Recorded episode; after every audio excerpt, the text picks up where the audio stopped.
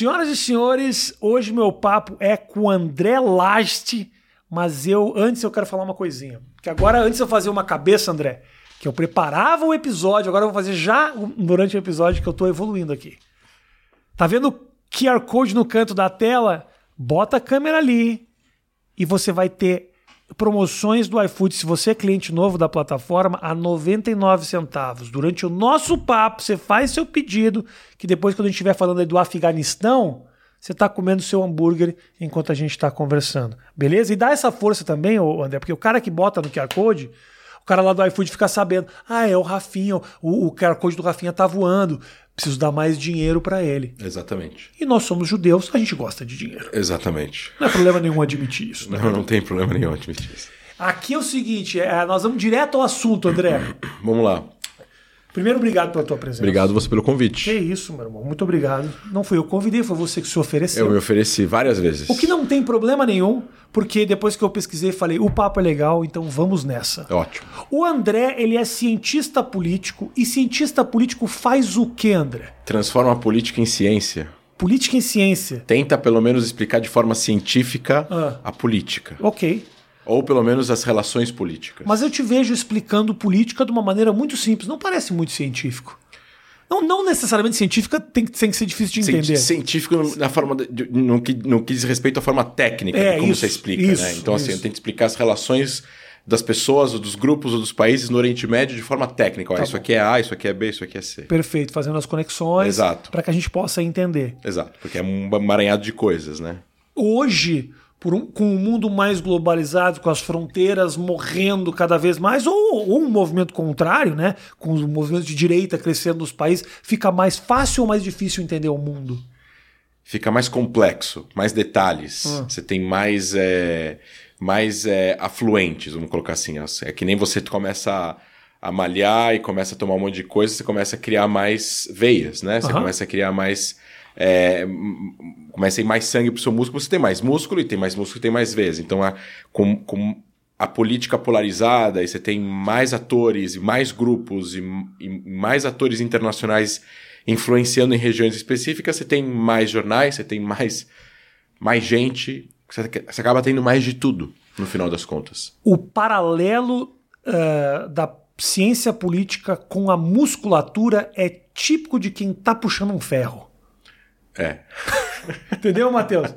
Começou a crescer o bíceps, aí o paralelo que antes era com os amigos já vira com o bíceps, já vira com o tríceps, com o quadríceps. Não, eu, tava, é que eu perguntei uma vez pro meu personal e falei, por que, que a gente come mais, né? Você fica com mais fome. Ele falou, você tem mais músculo, mais músculo. Ele falou, mas você tem mais sangue no corpo, então você vai ganhando mais de tudo. no Claro, é verdade, é Você não fica com a mesma quantidade de sangue, você começou a malhar, né? Claro, o corpo cresce, tem mais coisa. cresce, exatamente. Tem mais Quem é mais calorias, acaba comendo mais, O não coração engorda. precisa trabalhar Exato. mais, é verdade. Agora me fala o seguinte: nós estávamos falando questão, eh, eu falei a questão das fronteiras. Sim. Você acha que eh, a gente está vivendo um momento em que nós estamos nos aproximando mais enquanto nações ou se dividindo mais? Então a gente está se aproximando mais no sentido de se conectando mais e conversando mais e você tem mais acesso às pessoas. Então, em 1995, ou 6 no caso, quando o Talibã assumiu o poder no Afeganistão, as pessoas no Afeganistão não tinham internet. Né? A internet era uma coisa ainda rara, pouco nos Estados Unidos, aqui ainda estava chegando, mas lá não tinha nada. Hoje em dia, não tem como você ter um lugar que não tenha. A não ser que você tenha uma decisão estatal, que nem, sei lá, a Coreia do Norte, Sim. um país extremamente fechado, que aí você não tem comunicação exterior. Mas, as pessoas, mas ao mesmo tempo você tem ondas imigratórias, e aí você vai ter um, movimentos mais conservadores e menos conservadores, dependendo do país ou da forma como o país foi construído, que vão evitar essa entrada de o fluxo de pessoas em determinados países. O Japão, por exemplo, é um país extremamente fechado para as pessoas que não são japonesas virarem japonesas. Ah, para morar, você fala, não para morar- não para turismo. Não, não, não. Pra morar, qualquer pessoa pode morar, eu acho, no Japão. Não é muito difícil você conseguir morar no Japão. Mas se você conseguir a cidadania japonesa, Ah, ok. você ser considerado 100% japonês, Tá se você tiver, acho que um avô só ou uma avó que não seja japonês, seja, sei lá, coreano, chinês, já não é 100% japonês. Já não é E suficiente. eles têm uma série de limitações. Então, você tem países extremamente mais conservadores. A Mongólia é um país extremamente conservador em relação à à população, não gastam de, de ter pessoas dentro do país misturando, é, porque pode perder a cultura ou a tradição do país. São sem países mais heterogêneos, me- países menos heterogêneos. E aí eu- a diferença que eu faço entre Estado e Estado-nação. Então, o Brasil, a América em geral, mas o Brasil, Estados Unidos, países grandes, continentais, 200 milhões de pessoas, 340 nos Estados Unidos, são, é um país multiétnico, multicultural, que não seria um Estado-nação no sentido cru da palavra nação, é o Estado. É óbvio que existe um, um entendimento e um sentimento de pertencimento no Brasil e nos Estados Unidos. Mas o Estado da Alemanha, a Itália, a Espanha, Portugal, a Noruega, você vai na Escandinávia, Finlândia, é muito mais uma coisa mais homogênea do que aqui. Nós não. ah, é muito difícil, talvez não ser pelo tamanho né, ah, do Brasil, a gente ter. A identidade, a nossa identidade ainda é algo muito. Você sabe, até consigo, eu tô em Nova York, no metrô, eu consigo identificar quem é brasileiro sem o cara abrir a boca. Não sei por que isso. Mas ao mesmo tempo nós não temos traços tão evidentes Não. que nos conectem. Eu tô certo? Tá Tô- certo. Tá certo. Tanto que. Por que isso?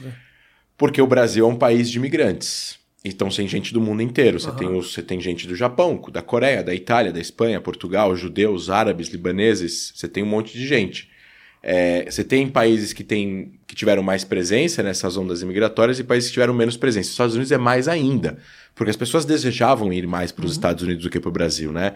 Principalmente de 50 anos para cá. De, se você fosse considerar de 1850 a 1920. Acho que o Brasil e os Estados Unidos estavam lá, não, é, não era pau a pau, mas existia muita imigração da Europa para cá, existia muita oportunidade no Brasil, era América, o clima aqui é muito bom. É, você tem. Se a gente está falando de agricultura, as pessoas viviam no campo, plantavam, etc e tal, tanto aqui era bom, lá era bom. Depois que a economia começa a mudar, depois que você tem a grande recessão em 29, depois que, da Segunda Guerra Mundial, as coisas já começam a mudar de figura e realmente os Estados Unidos emergem aí como a potência econômica mundial e o Brasil começa a ter problemas econômicos como todos os países da América Latina, com ditaduras, etc e Perfeito. tal. Você é neto de sobrevivente, né? Sim. Do, do, do Holocausto. De campo de concentração, na De verdade. extermínio. Ah, cara. Sobivor era extermínio. Então, Vora é muito louco. Eu, eu não sei se, se. Eu tava vendo um documentário outro dia que contava a história de um cara que ele era o guardião. Não sei se você É, viu. Conheço. Era esse o campo de concentração? O nome me Sim, parece muito sim, parecido. Era esse o cara, esse- era esse o campo. O não era o único campo. Como é que era a história? Era, era um cara que, a princípio, ele foi reconhecido sob uma. No, nos Estados Unidos, um cara mora- um morador de New Jersey, assim, que tava lá e, e, e as pessoas ao redor começaram a reconhecer ele como o. Cara que cuidava do campo. Um dos caras que cuidava do Um campo. dos seguranças do campo de concentração, depois não se provou que era, não era, ele acabou meio que morrendo e ficou essa história meio que ficou por isso mesmo.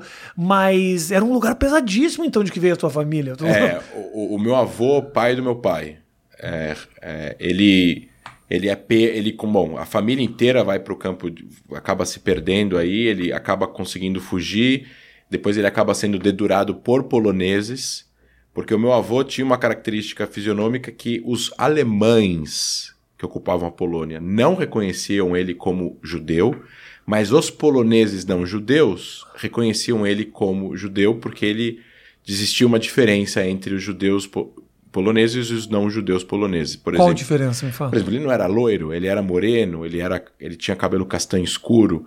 E, você, e a Polônia é um país onde tem muitas pessoas mais claras, Aham. olhos claros, loiros, etc. E tal. Então, os judeus na Europa ori- Oriental eram negros, eram, eram pessoas mais escuras, eram pessoas é, que tinham pele mais escura, etc. E tal. Rússia, você tá falando? Rússia, É. por exemplo, o sobrenome Schwarzman, o que, que significa? Meu Oxman, o meu é Oxman. É daí. Ho- é é daí. homem negro. Schwarzman é homem negro. Porque existe toda uma questão é, de identificação. E aí, porque você tem ondas migratórias anteriores a essa, Desculpa te interromper. Meu Oxman, sabe o que significa? né? Oxman, alguma coisa homem. Homem lindo.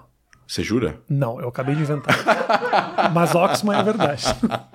Mas é Oxman. Mas é. você, deveria, você não sabe o que é ox? Não sei. Deve ser alguma coisa, será que é alguma coisa de... Pô, pode ser carvão, Pesquiso, ferro, hebra... Pesquiso hebraico pra português. Oxman. É hebraico pra português? Não, você tem que colocar Oxman, Ah. coloca teu sobrenome em português e Ó. coloca meaning. Ah, tá, tá. No Uma- Google. Mas não, eu não acho que é uma família tão grande a ponto de o Google ter isso escrito. Oxman, meaning. Ah, tem aqui. Jewish ge- genealogia da Argentina. Porque na Argentina eu tenho, eu tenho, eu tenho muito, muito mais. A, a minha- a única família que eu tenho mesmo, assim, é em, é em Córdoba. Córdoba tem muito Oxman, eu sei disso. É o único lugar que tem. Fala o seguinte. é, não sei o que. Não.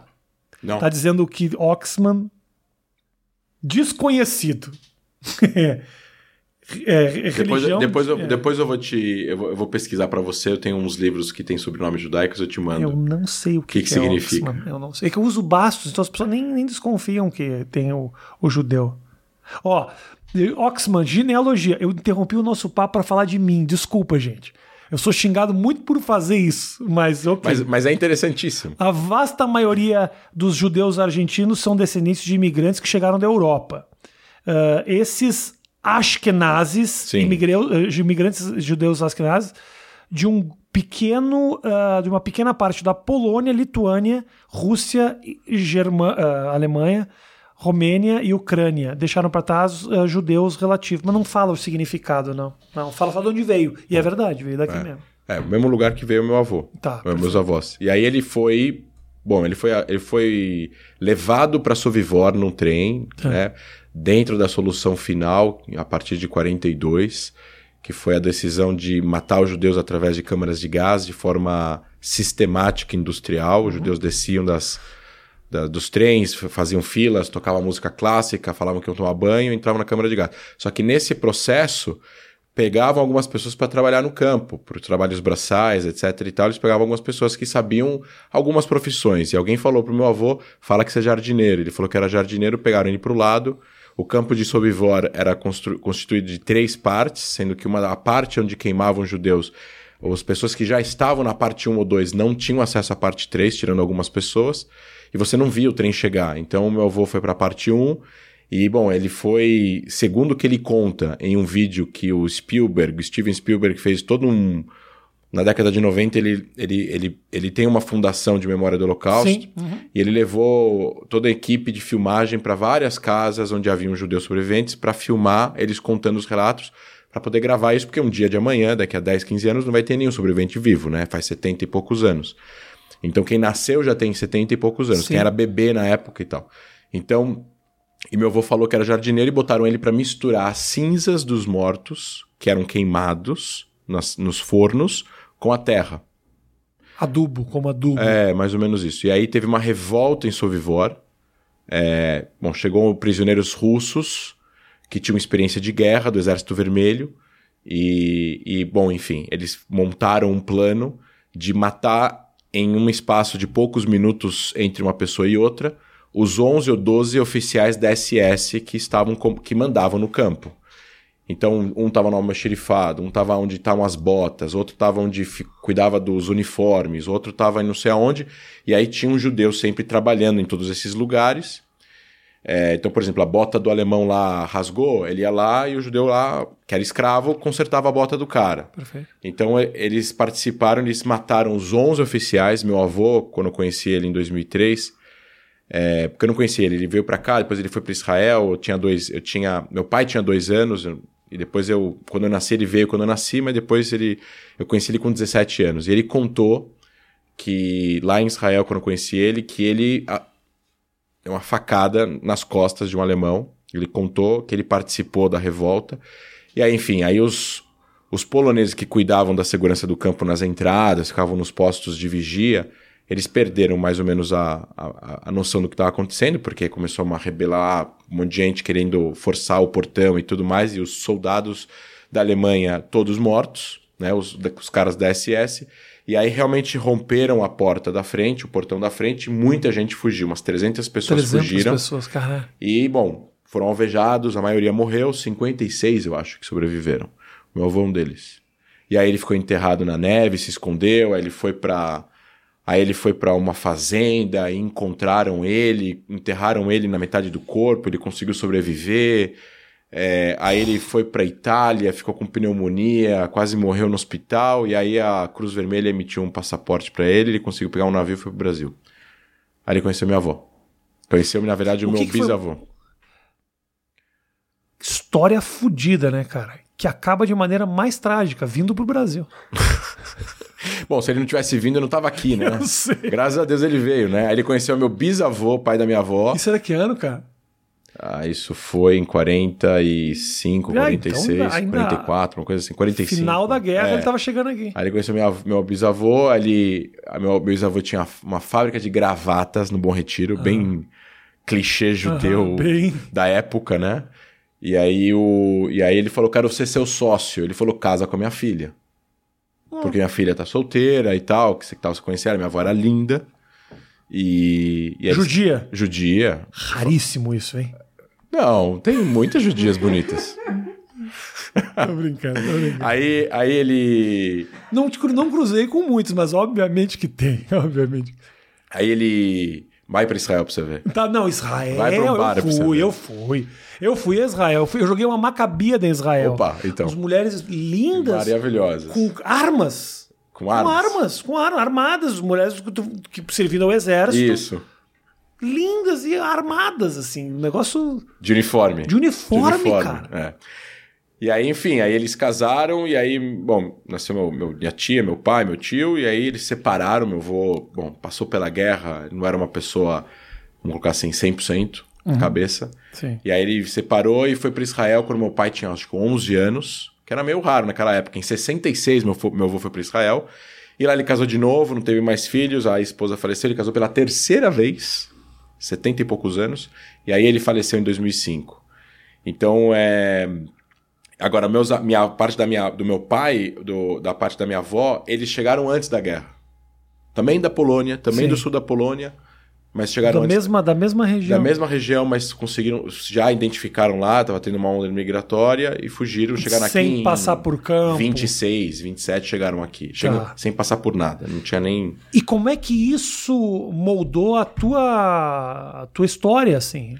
Profissional, você é que eu- estuda eu- isso, a gente vai falar É, ainda sobre os é. conflitos e tudo mais, mas. Eu acho que a eu cresci escutando que meu avô sobreviveu ao Holocausto. Meus pais, meu, bom, eu minha mãe nasceu na Argentina, Uhum. família judia argentina de La Plata. Aham. Meu avô russo, minha avó argentina, uma família polonesa. É, meus avós eram, passaram pela Argentina também. Então, aí minha mãe, com 20 e poucos anos, não quero mais ficar na casa dos meus pais, foi para Israel. Uhum. Meu pai foi para Israel. Se conheceram em Jerusalém, na Universidade Hebraica de Jerusalém, Que legal. em 76. Aham. Namoraram, decidiram voltar para o Brasil depois de um ano e meio, casaram na Argentina em 79, mas vieram morar aqui porque a ditadura aqui era menos forte do que na Argentina.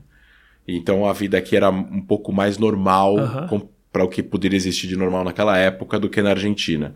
E aí eu nasci aqui.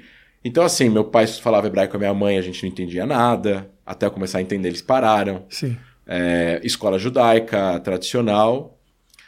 E, e aí, em 91, a gente foi para Israel, logo depois do, do- do- da inflação, Collor, etc e tal. Fomos todo mundo para Israel em 91. Não deu certo, fomos para Argentina, não deu certo, voltamos para cá. É.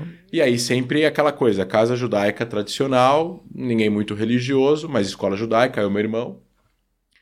E aí, e, enfim, então toda essa história do meu avô, meu avô morava lá, é, e obviamente a história do povo judeu, da história do holocausto, e enfim, começa os anos 2000, começa a era da internet, eu começo a ficar um pouco mais maduro e começa a intifada, que é aquele levante palestino contra Israel, que eram os atentados suicidas. Em cafés, em ônibus, e era capa do jornal, capa do jornal todos os dias, Sim.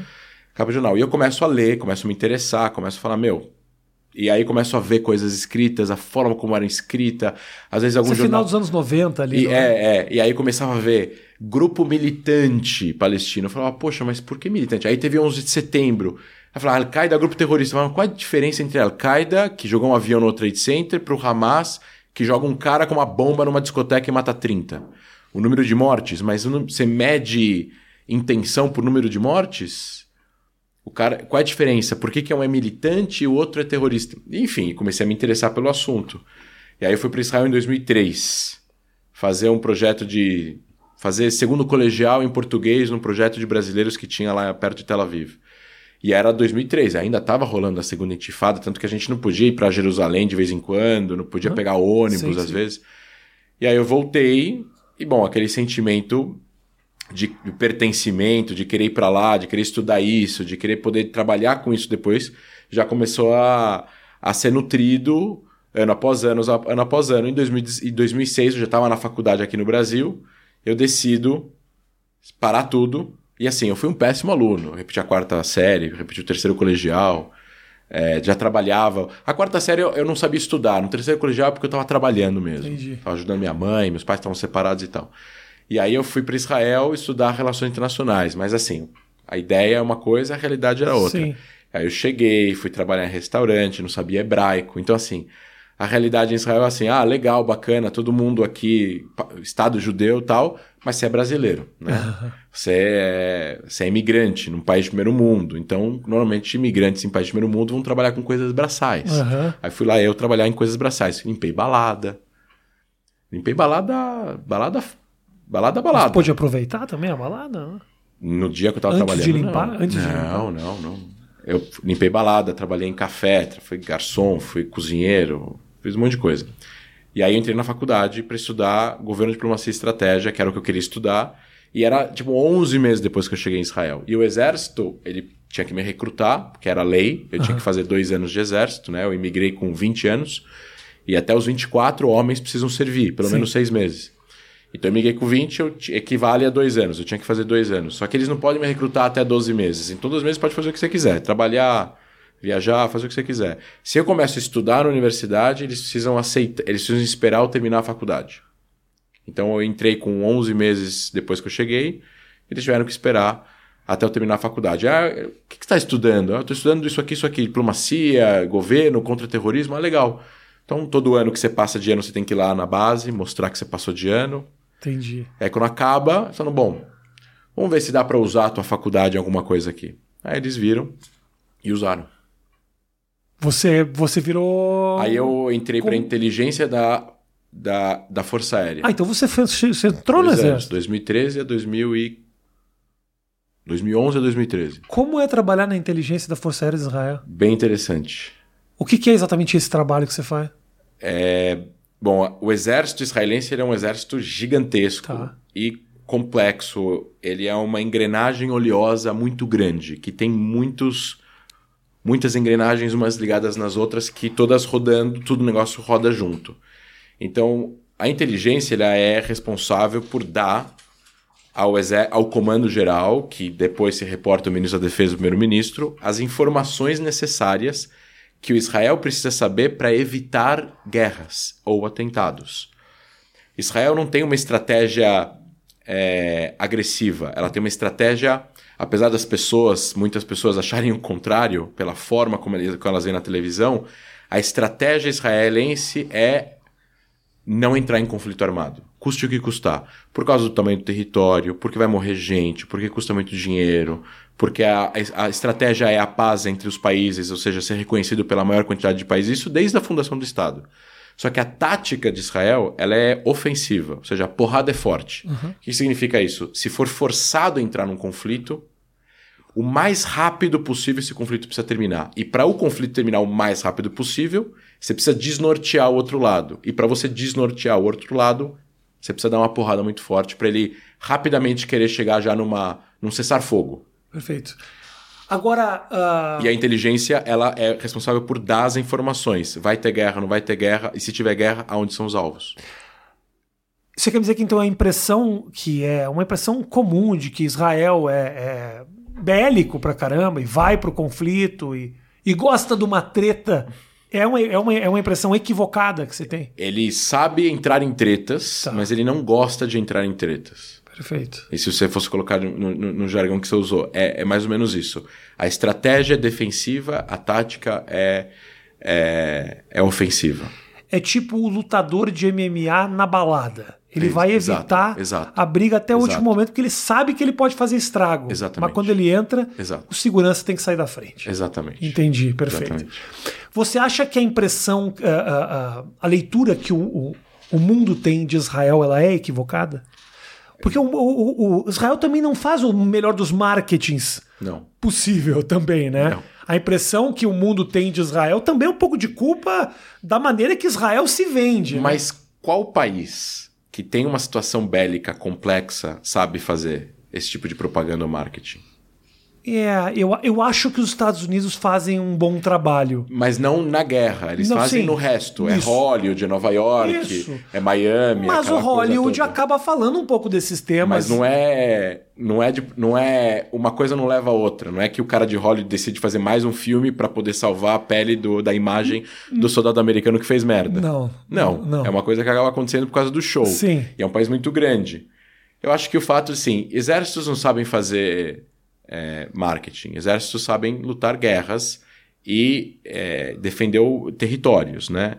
Então, assim, é, o que, o que existe é toda uma ideia em volta do que é Israel. Você tem, e no meio disso você tem muitas coisas complexas. A história do país, a Guerra Fria, as, inten as intenções, do, os interesses americanos e soviéticos na região durante os primeiros 50 anos do país. É, então, assim, agradar os árabes ao máximo para eles não ficarem bravos com os americanos, mas ao mesmo tempo manter uma posição de estratégia no Oriente Médio, puxando é, os países da região para, enfim, terem relações com os Estados Unidos. Ao mesmo tempo, aceitar a ideia de que é uma justiça histórica que Israel, como Estado do povo judeu, possa existir, independentemente de ser a favor também que os palestinos tenham o seu Estado. Mas como o problema já começa lá de trás, com os refugiados e com, os- e com a massa de manobra que os refugiados palestinos foram nas mãos dos países árabes, tudo isso fica muito complexo depois. Então aí você entra com a mídia, você entra com os interesses soviéticos, você entra com as resoluções da ONU, com as, com as organizações multilaterais, e aí acaba o que acontecendo. Nos países democráticos, onde você tem uma imprensa livre, é normal a imprensa, de uma certa forma, tentar dar mais foco para o mais vulnerável. Ou No pro- caso, os ou- árabes. Ou para o mais fraco.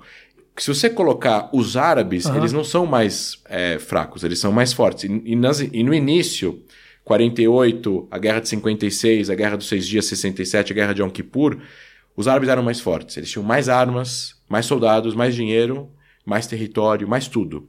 Então, a opinião pública mundial estava do lado de Israel.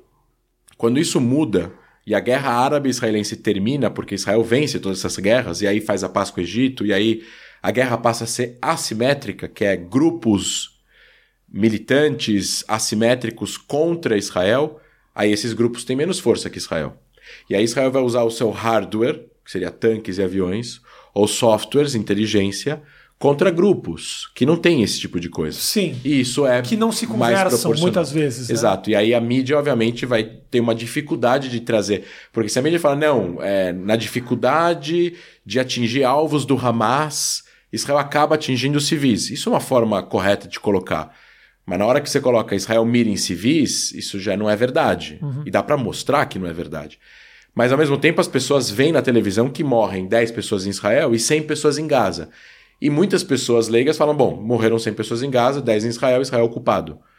E não é bem assim. Você não mede culpados por número de mortos. Morreram mais alemães do que ingleses na Segunda Guerra Mundial e os alemães eram culpados. Perfeito.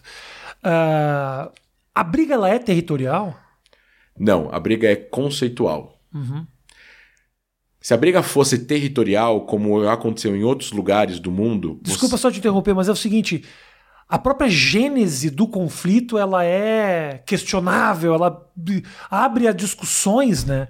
Porque ah, é muito simples explicar o territorial. É o seguinte, não é a nossa terra prometida, isso aqui é nosso. É, eu acho que eu, eu não gosto do, da explicação teológica. Sim, sim. Não, pode até não gostar, mas ela é de simples compreensão. É, sim, por isso. Mas, é ela, confia- mas ela não é. Ela, ela é de simples compreensão, mas ela não é simplesmente aceita. Tá porque bom. ela é teológica. Sim. Então é um dogma. Você acredita ou não. Isso. Só que se você explicar de forma objetiva, politicamente falando, a gente está falando de dois povos que têm aspirações é, é, nacionais pelo mesmo território. Porém, não é sempre assim. A aspiração árabe não era fazer um país árabe na Palestina, na região da Palestina que engloba o que é Israel, Gaza, Cisjordânia e toda a Jordânia, que é o nome de uma região que vem de filisteus, que não tem nada a ver com os árabes, que a gente estaria voltando dois mil anos atrás, que é um povo que tem origem grega. Mas enfim, a gente está falando de um- um- uma, uma ideia que surgiu lá no século XIX, que na verdade ela foi rejeitada pelas nações árabes muito mais forte do que eles queriam fundar uma nação árabe. Então a gente tinha aqui um grupo de pessoas nacionais, os judeus, que é um povo, querendo estabelecer um Estado, e um outro grupo que estava mais interessado em impedir essa independência do que fundar uma. Uhum. E isso gerou uma guerra. Gerou uma guerra de, uma, de um grupo interno e de um grupo externo contra essa ideia de independência, que gerou uma guerra de independência que eles achavam que iam ganhar e eles perderam. E toda a história que surge depois disso não era por estabelecimento de um Estado ao lado de Israel, e sim um Estado no lugar de Israel, mas principalmente pela destruição de Israel. E Israel conseguiu sobreviver a essas invertidas. E acaba gerando toda uma, uma situação de refugiados, tudo isso. Mas no conflito, como então. O conceito é o seguinte: Ah, quando, quando as- os atores na região aceitarem a legitimidade de Israel de existir, não importa em qual fronteira, pode ser desse tamanho, a legitimidade da ideia de um Estado do povo judeu é o começo do fim da- da- do, do conflito. Porque aí vai ser, sim, territorial, o que, que vai acontecer com Jerusalém, para onde vão os refugiados, etc, etc. Quando o conceito do Estado não é aceito e eles imputam uma ideia de Israel tem que aceitar todos os refugiados de volta, coisa que nunca existiu e nem as resoluções da ONU dizem isso. Eles manipularam parágrafos da resolução 94 de 49 para falar que os palestinos têm o tal dito direito de retorno. Isso não existe juridicamente falando, porque nunca existiu.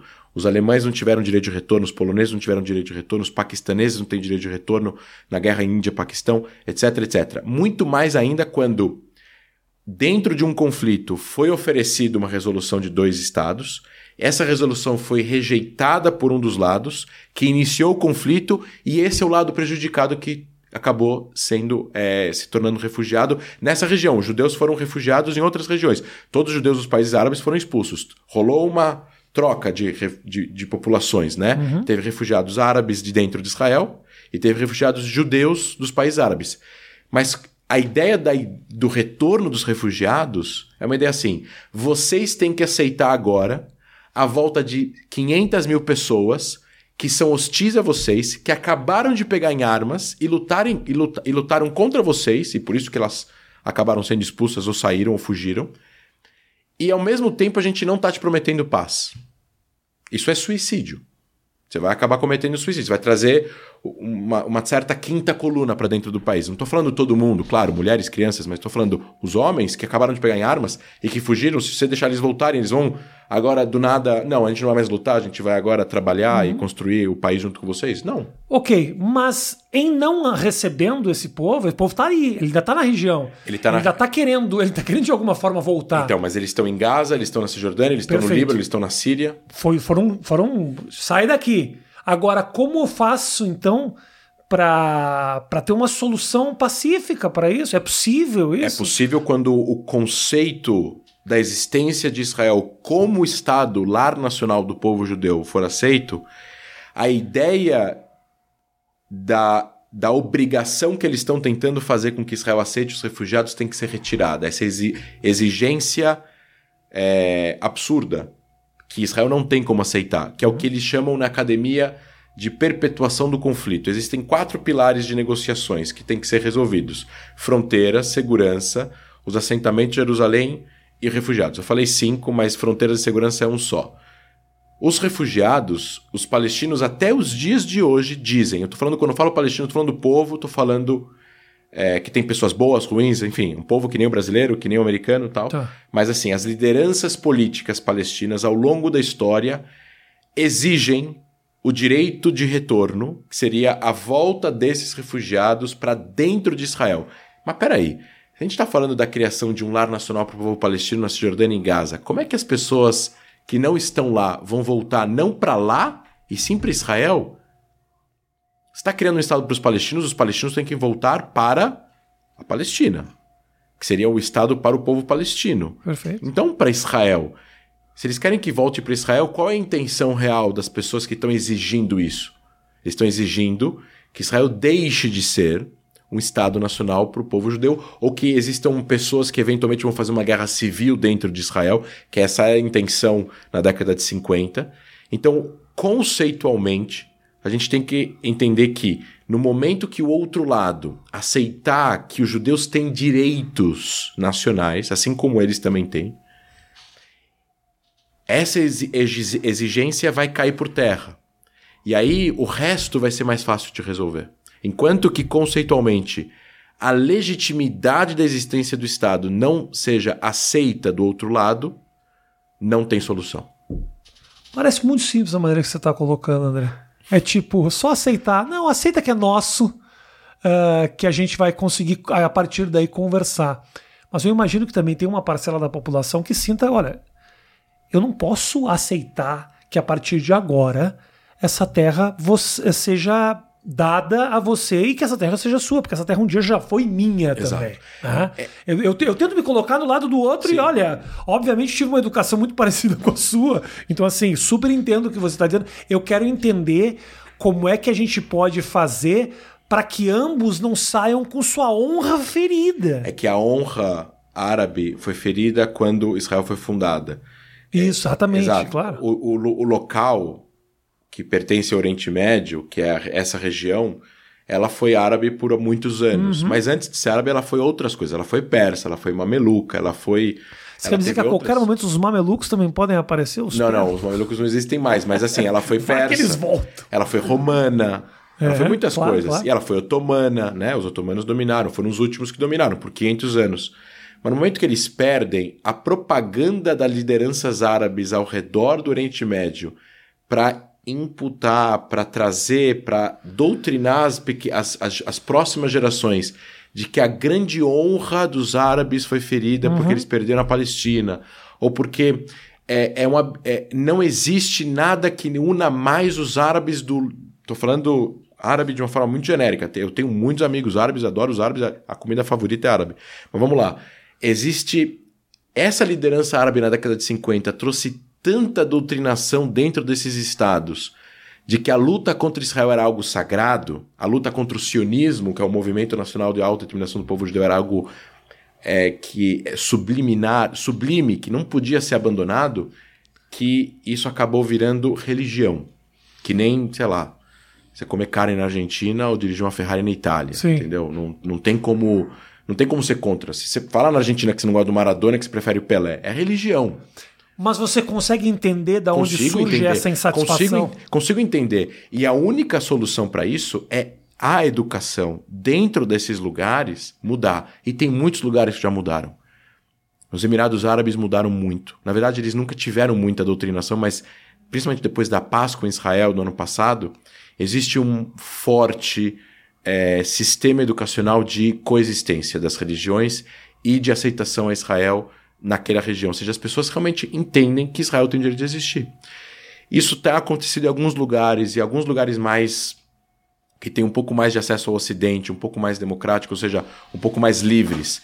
Enquanto você tem governos mais autoritários, você tem governos que são autoritários, mas mais abertos a mudanças. Uhum. Então você tem um, uma transformação muito lenta no sistema educacional. Mas eu quero lembrar aqui, também seus, seus, os seus espectadores, que a propaganda nazista contra os judeus na década de 30, que mostrava é, caricaturas de judeus como polvos abraçando o mundo, homens gordos com nariz grande, cheios de dinheiro no bolso, que era o estereótipo da propaganda nazista contra os judeus, esse mesmo estereótipo foi trazido e importado por lideranças árabes nos países árabes, principalmente na Síria, no Líbano, na Jordânia, no Iraque e no Egito, que eram países que rodeavam Israel principalmente.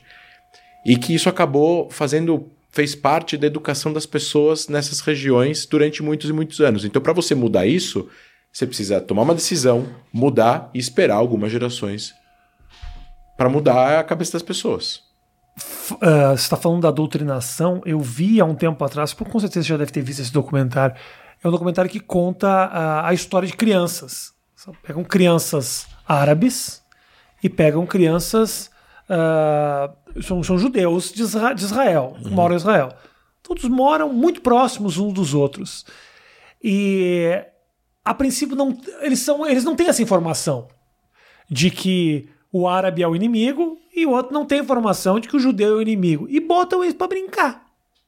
E brincam, e jogam futebol e ficam amigos, e você vê aquilo e você fala: caralho, velho.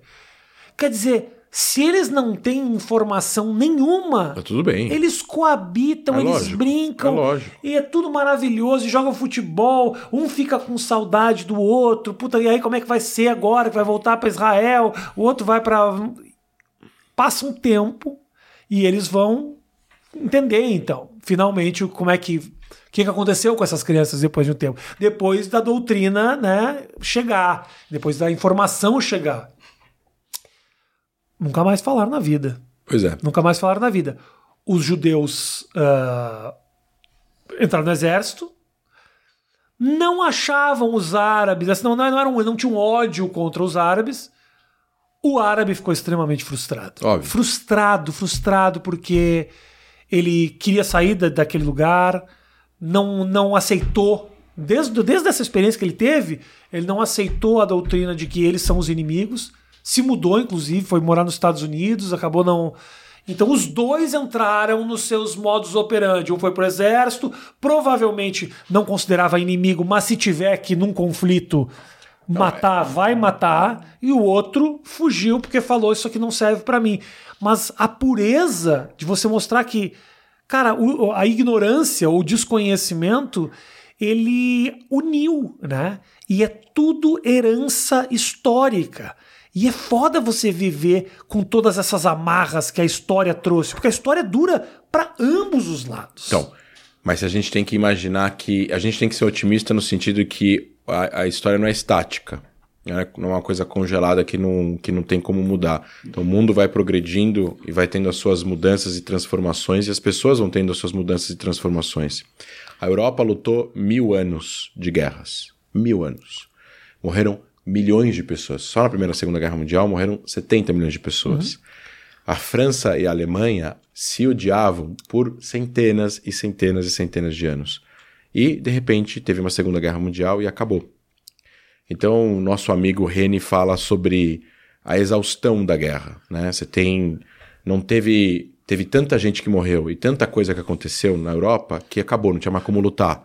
Isso talvez não tenha acontecido ainda no Oriente Médio, porque se você pegar os números das baixas, é muito pequeno, perto de outras guerras. Eu estou falando especificamente do conflito árabe-israelense e, em específico, mais ainda, do palestino-israelense. Morreram 30 mil israelenses e 60, 70 mil palestinos ou árabes palestinos desde 1860.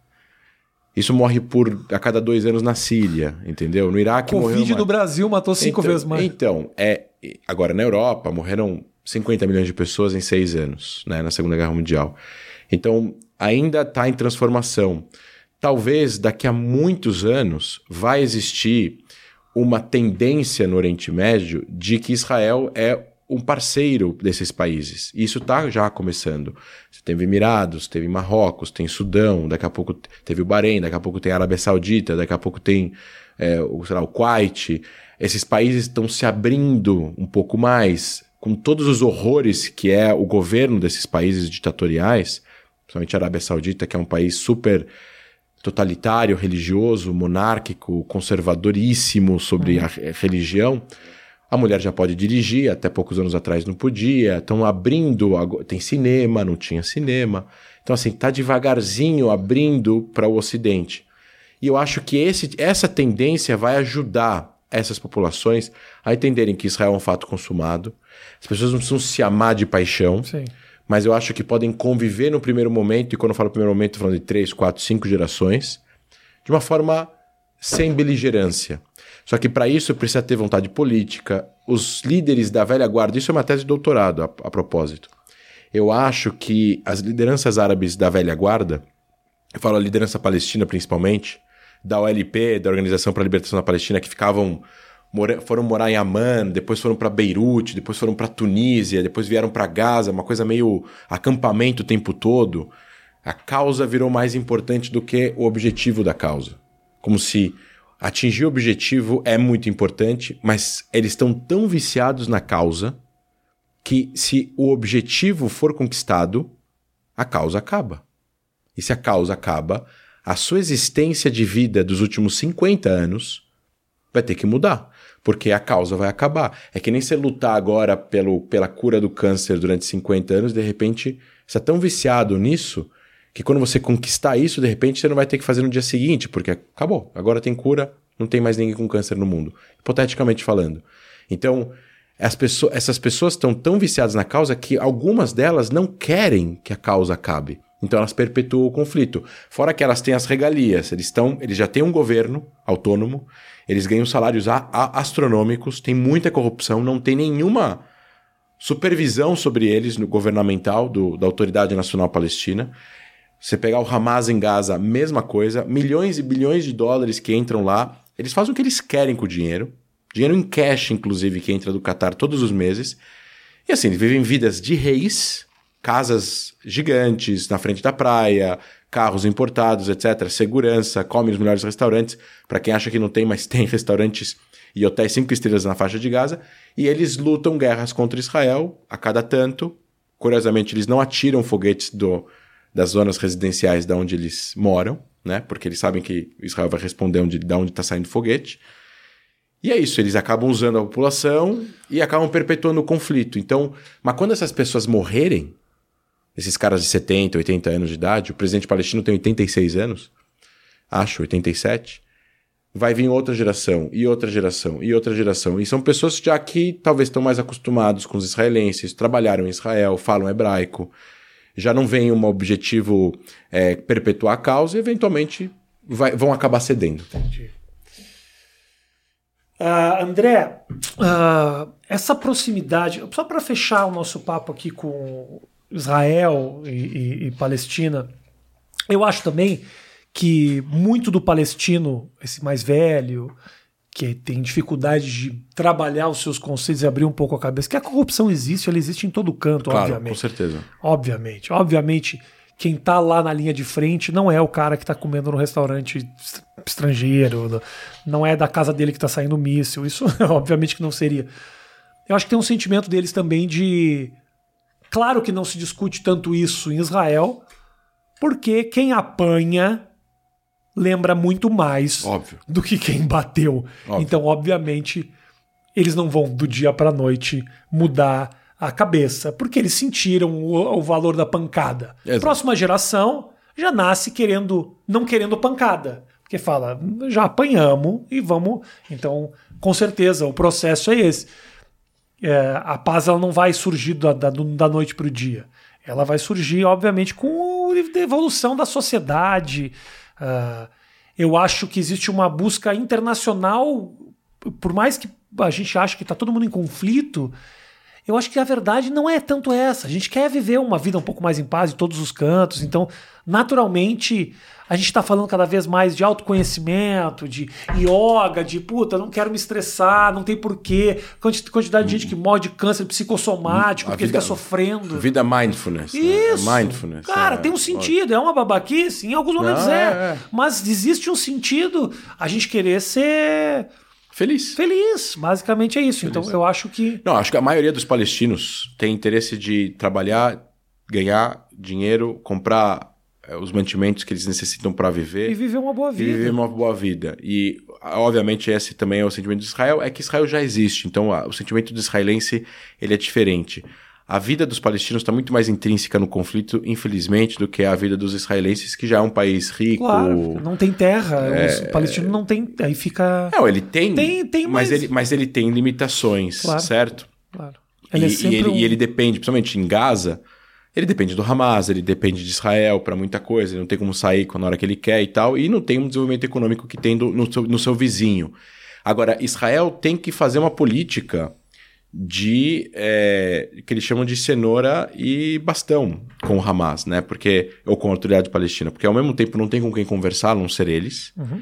E você precisa responder quando precisa responder, porque qualquer governo responderia. Ao mesmo tempo você precisa ajudar a melhorar a vida das pessoas lá dentro, porque quanto, quanto mais não próspero for Gaza, pior é para Israel. Ou seja, Israel tem um interesse, claro.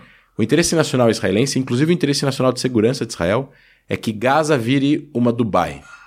Esse é o interesse nacional israelense. As pessoas podem não acreditar, mas quanto mais desenvolvimento econômico for Gaza, melhor é para Israel, porque os primeiros principais parceiros econômicos, para você ter uma ideia, a, a, os palestinos na Cisjordânia compram de Israel quatro vezes mais em valor do que o Brasil compra de Israel. Uhum. Então é e, e, isso é interesse de Israel e dos palestinos. Eles estão um do lado do outro, tá tudo lá. É uma coisa muito próxima. Uhum. Então a gente precisa é, só entender que é, essa é uma coisa conceitual. Todo mundo quer, no final das contas, viver bem, mas enquanto as lideranças palestinas, e eu não estou falando que as lideranças israelenses estão isentas de responsabilidade, mas Israel já é um país, já tem uma democracia bastante sólida, e existiram vários presidentes e vários primeiros ministros que é quem toma decisões, né? O presidente é, é simbólico, mas você teve vários governos em Israel, 40, 37, 35 governos. 23, 24 parlamentos diferentes. Ou seja, você teve governos ma mais interessados, menos interessados, tudo bem. É, vai, faz parte do jogo político. Enquanto que os palestinos, que não têm esse tipo de troca no governo, existe lá o mesmo presidente desde 2006. Ele já deveria ter tido eleições em 2011. Então, há 10 anos já que ele não tem eleição. O cara não é presidente de não sei Sim. do quê. Uhum. E do outro lado tem um grupo terrorista considerado como tal por vários e vários países no mundo inteiro, que atinge civis, Enquanto que eles não trocarem essa liderança e falarem, bom, agora a gente tem que aceitar conceitualmente que Israel tem o direito de existir e negociar territórios, Jerusalém, refugiados. E aí você negocia a parte técnica, mas conceitualmente, foi o que o Biden falou quando acabou a guerra em maio. Enquanto a região não aceitar a, o direito de existência de Israel, não vai haver paz. Uh, tem se usado muito hoje em dia, André, a palavra genocídio. Tudo é genocídio, Tudo é agora, genocídio. né? E, obviamente, o povo judeu entende muito melhor o que é. Infelizmente, entende o que é exatamente o genocídio. Se fala que o Bolsonaro é genocida, que o fulano é genocida, que o... e é uma palavra que que, dá, que causa muita dor, né, num povo que perdeu assim Porra, quantas pessoas morreram? Quantas pessoas morreram no Holocausto? Judeus? É. 6 milhões, mas o Holocausto é 6 milhões. É, mas o genocídio do campo de concentração é que o Holocausto ele é particularmente uma característica específica hum. que aconteceu só com os judeus, da forma que aconteceu, por isso que o Holocausto é algo específico que aconteceu com o povo judeu, isso quem diz é o Museu do Holocausto em Jerusalém, que é a maior autoridade desse assunto. Mas a, a Segunda Guerra matou de uma certa forma, nos genocídios da Segunda Guerra Mundial, 11 milhões de pessoas, né? Por que... Uh, qual é o sentido?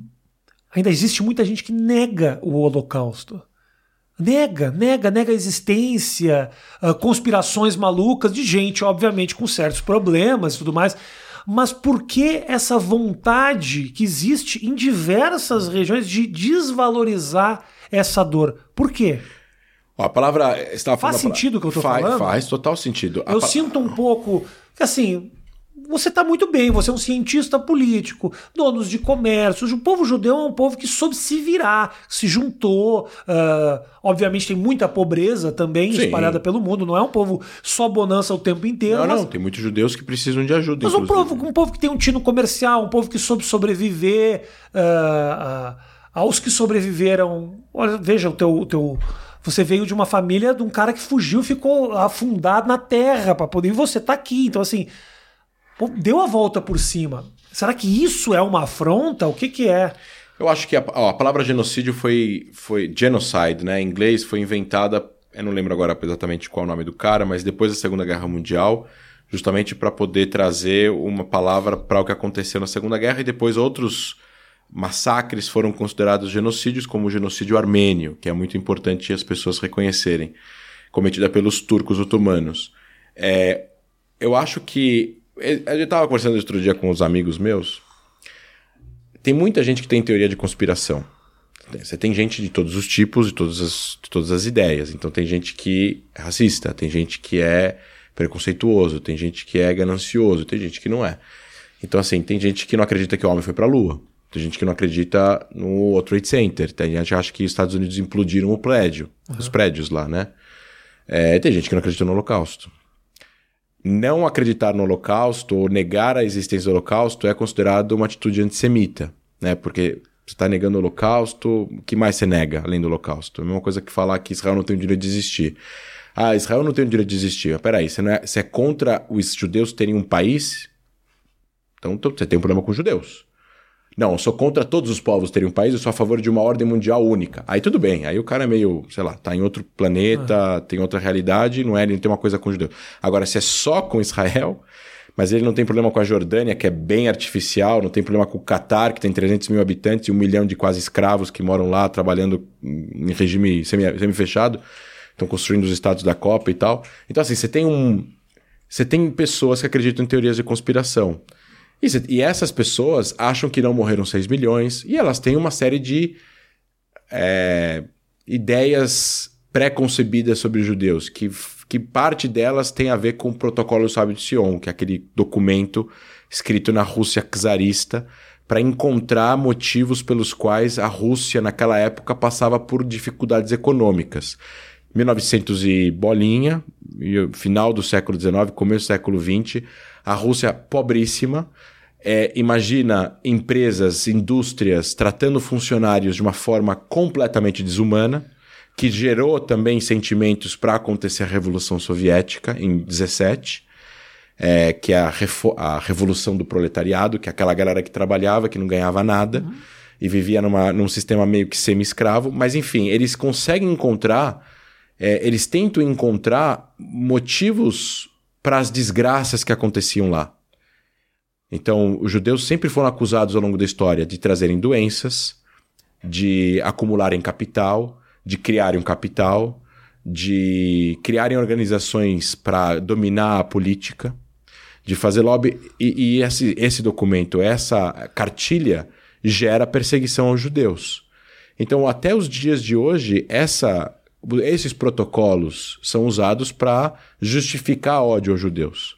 E é isso que acontece. Não que relação... as pessoas conheçam esse protocolo, mas que é, é, você está falando do modus operandi Exato. de quem odeia. Tem gente que leu e obviamente acredita, e tem ah. gente que opera desse jeito porque escutou alguma coisa, mas ah. faz parte do protocolo. Então, Entendi.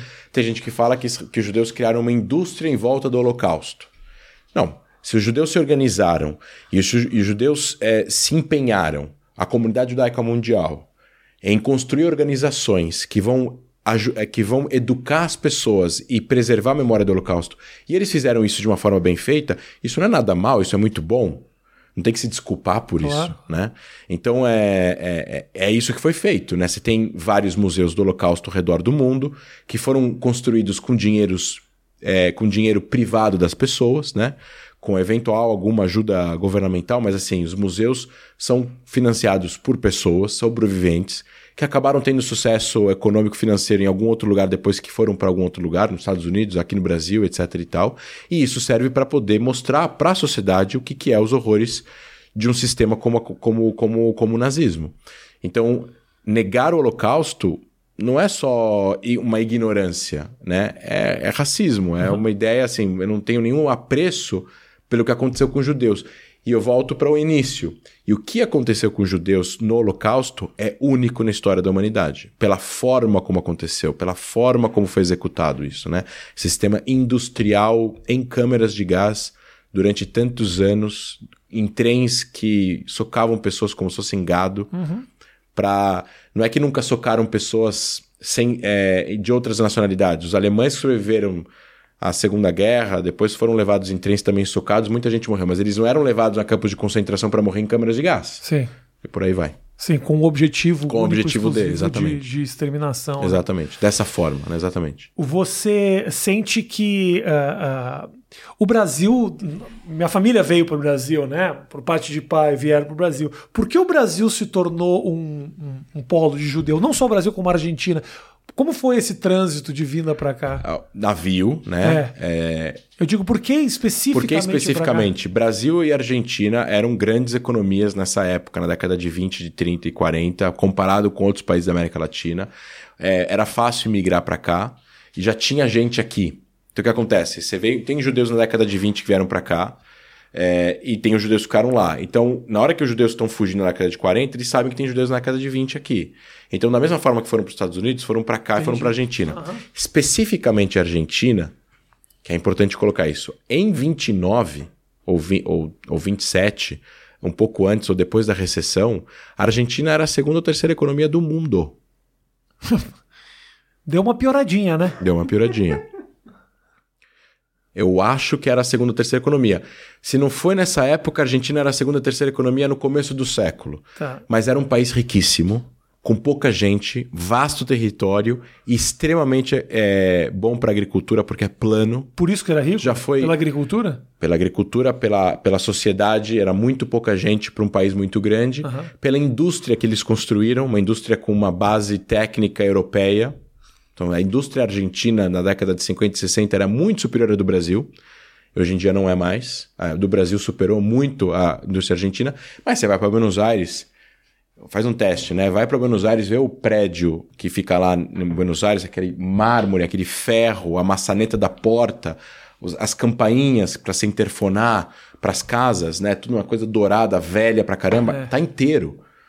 Compara essa qualidade que tem 70, 80 Sim. anos com a qualidade daqui. Agora, hoje em dia, a indústria brasileira já é bem mais avançada tecnologicamente e a Argentina tem problemas econômicos por N motivos que a gente não vai entrar nesse. Sim. Um outro podcast a gente entra, mas não nesse.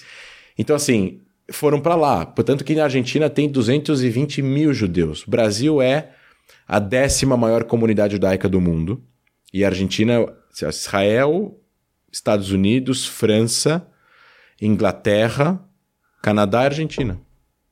A Argentina é a quinta ou a sexta maior do mundo. Sim, sim. É, virou uma opção. É, é louco, né? Porque eu sempre pensei isso, com o que, que aconteceu pro trânsito vir pra. Na verdade, o povo judeu se espalhou pro mundo inteiro, fugiu para todos os cantos. Exato. Mas aí você tem. O mais impressionante desses números é a Alemanha: 120 mil judeus. Só em Berlim, 20 mil israelenses moram. É uma das maiores comunidades judaicas da Europa. Mas era, isso é o quê? Quase Era- que um statement, assim, tipo, olha. É, Era zero? sim mesmo, é, vamos ocupar, vamos. Então, Era zero, né? Quando acabou a Segunda Guerra Mundial. Sim. Muita gente. E, e, assim, eu não sei, eu, eu ainda tenho um. Eu tenho sentimentos conflituosos, né? Porque assim, sei lá, eu tenho um carro alemão, a gente tem coisas que a gente. A Alemanha é super boa em várias coisas, né? Vários produtos que eles fabricam e tal, não sei o quê, mas no final das contas você fala, hum. Sei lá. O 7x1 doeu mais em você do que em todo mundo. É. O 7x1 doeu. Que é o povo alemão destruindo o brasileiro. Não, quando. Eu vou te falar uma coisa. Eu sou brasileiro. 7x1, Joga- imagina eu o vou- eu vou povo te- judeu no Brasil. Eu vou te fazer uma pergunta. Ah, meu Deus. Nada contra a Alemanha, tá, pessoal? Adoro a Alemanha, mas vamos lá. Joga Alemanha e Argentina. Pra quem você torce? Ah, mas sempre eu vou torcer para a Argentina. Eu vou Então, mas há muitos brasileiros torcem pra Alemanha, porque a Argentina jogando contra. Você quer que a Argentina perca de 8 a 0. Ah, Isso. Ah, Eu vou torcer pra Argentina. é, eu entendeu? torceria pra Argentina, mas, pelo- mas eu, tenho uma, eu tenho uma certa. Eu sou do sul, eu sou gaúcho.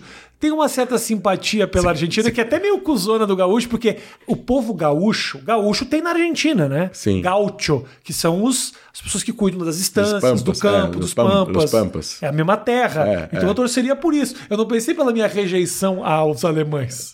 Então, mas. Mas, eu entendo, entendo. Não, mas então, mas é, é complicado, né? Mas eles também fizeram um belo trabalho Fizeram. de reconhecimento Fizeram. das desgraças. Fizeram. Obviamente nunca vai pagar essa conta, mas assim, eles não deixam de falar sobre o assunto, eles têm os museus, eles ensinam o que foi o Holocausto para as novas gerações para que isso não possa acontecer. Então eles fizeram o tema de casa bonitinho. Fizeram. E é, fizeram super bem. Mas assim, no final das contas, às vezes você. Você tá andando lá na rua e você, você vê uma pessoa e de repente você fica imaginando que o avô ou bisavô dela tava lá lutando por Hitler. Isso é um pouco. Entendeu? Então, assim, o que aconteceu uma vez eu te conto essa história. carrega um rancorzão. Não, não, não, não. Não, é, não é rancor. Mas é uma coisa que eu acho que está intrínseco na, na, na cabeça. Principalmente, você tem um avô que sobreviveu, que Sim, a claro, família. Ou seja, o que, que, que eu quero dizer com Eu isso? entendo. Os avós do meu pai. Quer dizer, meu pai não teve avós. Foram mortos pelos nazistas. Então, meu pai. Os avós do meu pai, que é um parentesco muito próximo, né? Os avós do meu, do meu pai. Tudo bem que a gente não cresce com os nossos bisavós, mas meu- os avós do, do meu pai foram assassinados, os quatro, pelo os quatro do, do, no- parte de, de, de, de- de- do- da mãe do pai, da pai do pai, no caso, né?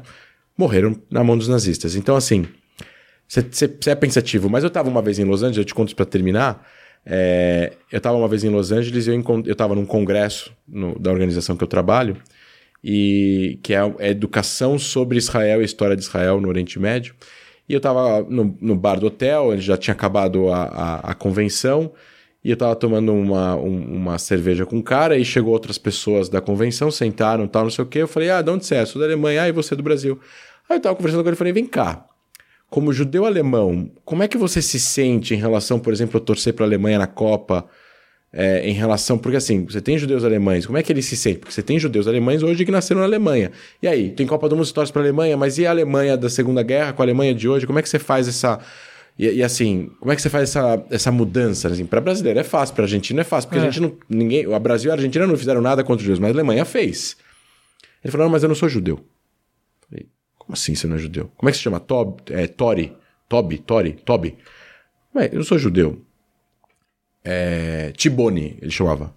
É, e, e, aí ele falou, ele falou, eu falei, mas como assim? Aí eu fiquei, meu coração, eu fiquei meio. Prendi a respiração, falei, então o que, que você está fazendo aqui? Porque a maior parte das pessoas eram judias e tal. Ele falou, não, eu vim aqui porque eu trabalho numa organização que educa sobre Israel na Alemanha, porque eu estou corrigindo os erros que a minha família fez. Eu falei, que erros sua família fez? Ele falou: meu avô foi do exército de Hitler. E você, obviamente, tirou falei, uma meu... faca e enfiou no pescoço dele. Não, eu levantei, dei um abraço nele e chorei. Porque o meu avô sobreviveu ao Holocausto. Me dá cara frio até de lembrar. O meu avô sobreviveu ao Holocausto. O avô dele pertenceu ao exército de Hitler. Ou seja, o avô dele mataria o meu avô.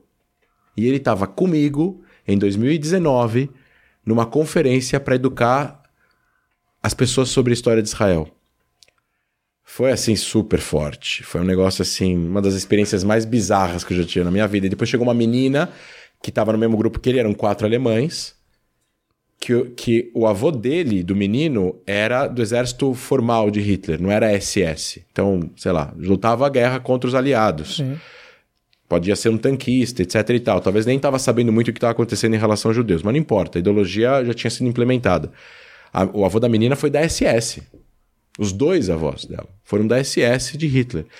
Então, assim, depois eu contei isso para CEO da organização, tinha mil pessoas no auditório, ela puxou a gente para o palco e falou: Olha, vou contar uma história aqui que vocês vão ficar impressionados. Eu, eu falei para ela, eu falei, Ross, que ela chama Ross, eu falei: Você sabia que os quatro alemães estão aqui na conferência? Ela, é, eu vi que tem quatro alemães, quem são? Eu falei: Eles são netos de ex-nazistas. E eles estão aqui porque eles querem corrigir a história da família. O, o menino não falava com o pai e com o avô. Ele falou: eu queria me afastar de tudo que era isso. Então, assim, a quantidade de alemães que devem ter que, que não conseguem olhar para trás e que acabaram cortando relação com o avô, com a, até mesmo com o pai, se concordava claro. com o avô por causa disso, deve ser gigantesca. E eu acho que isso é fantástico. Isso mostra que existe luz no fim do túnel. Claro que sim. Fiquei muito arrependido de ter feito uma piada no momento emocionante aí, Matheus. Não, não, não, imagina. Fiquei, tava assim, caminhando para um fechamento onde ele tava se arrepiando e eu fazendo piadocas de esfaquear as pessoas. Não, não, não, imagina, mas ele. E assim. Não, mas é, é uma história muito. É uma história não bastante. Não tenha dúvida de que tem muito arrependimento, tem muita dor do lado de lá também. Porque não necessariamente o cara. O sangue, o que, que é. O a herança. É, ninguém é culpado de ser neto a herança de nazista. Não, não, não pode, você não pode também as próximas gerações. Uh, é importante que tenha o reconhecimento Exato. de que isso tenha acontecido, mas você não pode condenar o cara por ele não, ter nascido imagina, naquele ambiente. Pelo contrário, não, ao contrário, eu acho que assim. Na verdade, ele, ele já carrega uma. Se o cara é bom, tem bom senso e ele já tá no lugar que ele tá, como esse cara, ele já carrega uma culpa que ele vai carregar para a vida inteira. Então eu acho que é o contrário, tem que ser muito, com muito cuidado trabalhar com ele, né? Em relação a falar sobre isso, né? Teve um grupo de alemães que logo depois que Israel foi fundado, foram para Israel ajudar a construir Israel, construir os kibbutzim, né, as fazendas agrícolas como, com, comunitárias, e fundaram comunidades e ficaram vivendo em Israel e tal. E essa, e essa era uma galera que foi para lá porque eles queriam ajudar o povo a fazer. A gente precisa fazer alguma coisa para para nos redimirmos como nação, porque a gente está se sentindo culpado de, do que aconteceu. E teve assim, centenas de alemães que foram para Israel para ajudar a construir Israel.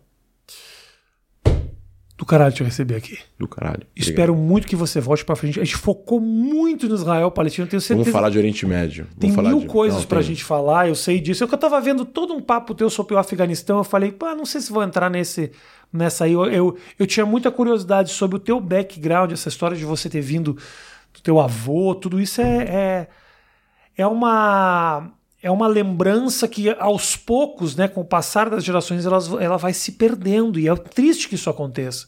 Porque, puta, meu irmão, se o teu avô não tivesse passado o que ele passou, tua família não teria acontecido.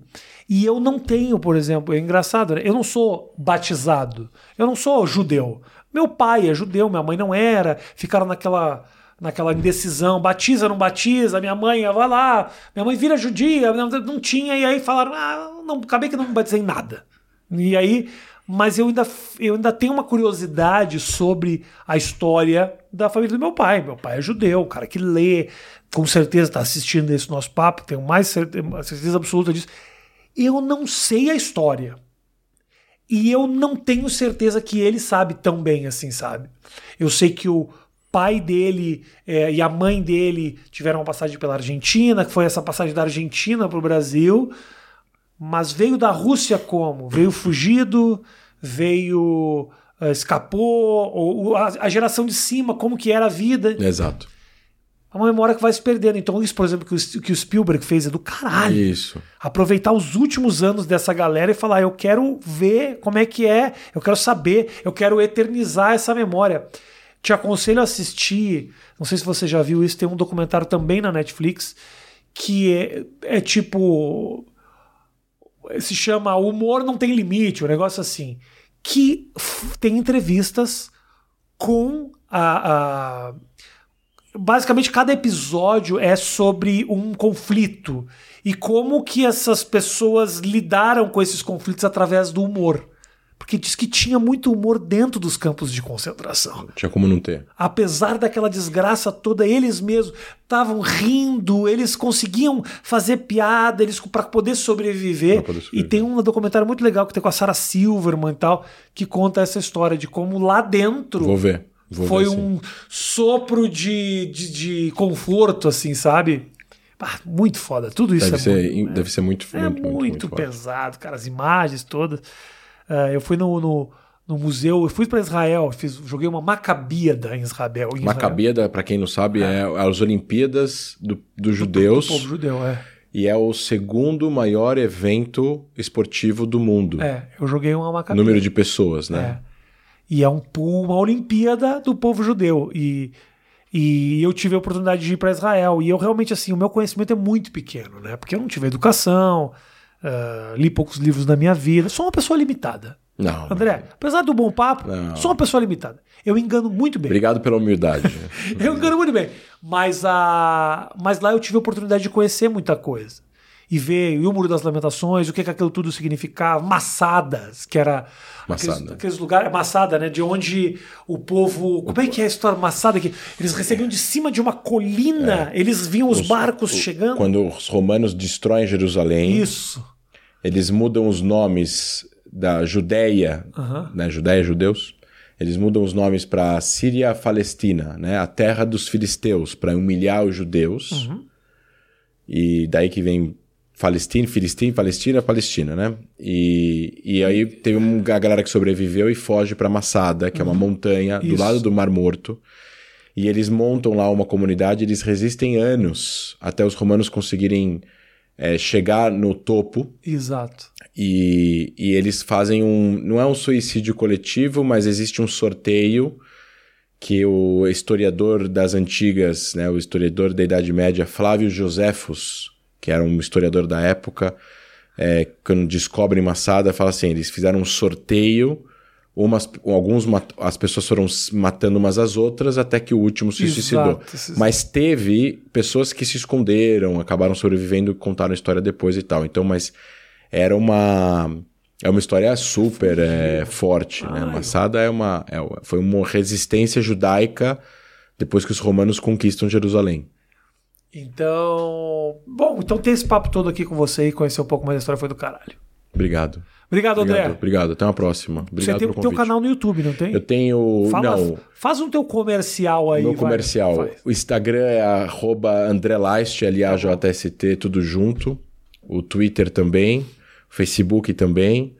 É, o YouTube também tem André Leist, mas ainda não tem, não tá sendo, não tá, não tá pronto ainda. Erro teu, grande cagada da sua. Precisa fazer. Eu sei, não, não, já tá, já tá encabeçados os projetos de YouTube, mas é André Leist e o site andreleist.com, tá todo o conteúdo de entrevistas lá também. E a Stand With Us, que é a organização com a qual eu sou diretor, que é Educação sobre Israel no Brasil. Lá tem um YouTube um pouco maior e tem todas as mídias sociais Stand With Us Brasil. Obrigado. Obrigado, Obrigado pelo convite. Obrigado, gente. Agora eu vou comer o meu rango do iFood que eu pedi antes do nosso papo começar e já chegou aqui durante a nossa conversa. Obrigado pelo carinho de todos vocês. Se você chegou até esse momento, deixa teu like. Eu acho importante pedir o like na hora certa, né, Matheus? Podia ter pedido no começo, no meio, não. No último minuto a gente fala, deixa seu like. Não serve pra nada, ninguém veio até aqui. Quando eu dei tchau pra ele, o primeiro tchau, o pessoal desligou já. É verdade. Beijo grande pra todos, valeu.